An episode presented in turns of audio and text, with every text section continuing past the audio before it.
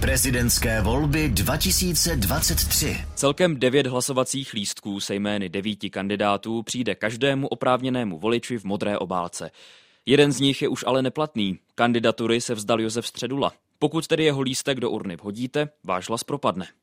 Ve výjimečných případech se ale může stát, že hlasovací lístky nedostanete. Co v takové situaci dělat, vysvětluje náměstek ministra vnitra Petr Vokáč. Pokud jsem hlasovací lístky neobdržel domů, můžu se obrátit na svůj obecní úřad, který by mi je měl vydat, po případě dostanu ve volební místnosti. Zároveň e, je možné podívat se na internetové stránky ministerstva vnitra, kde náhledy hlasovacích lístků jsou zveřejněny a je tam možné seznámit se tedy s tím, kdo kandiduje, jaké hlasovací lístky budou používány. Samotné hlasování v prezidentských volbách patří mezi nejjednodušší. Každý kandidát má totiž jeden hlasovací lístek se svým číslem.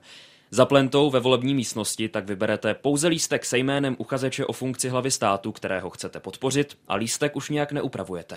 Hlasovací lístek pak musíte vložit do úřední obálky s kulatým razítkem, kterou dostanete až ve volební místnosti.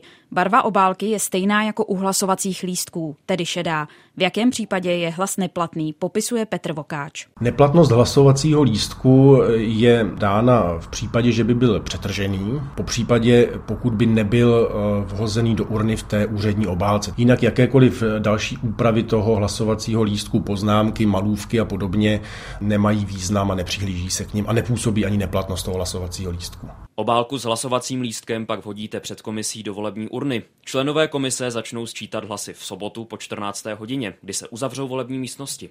V případě konání druhého kola, které bude 14 dnů po prvním, už hlasovací lístky do schránky nedostanete. K dispozici budou přímo u komise ve volební místnosti. Andrea Kubová a Vojtěch Tomášek, Český rozhlas. Prezidentské volby 2023.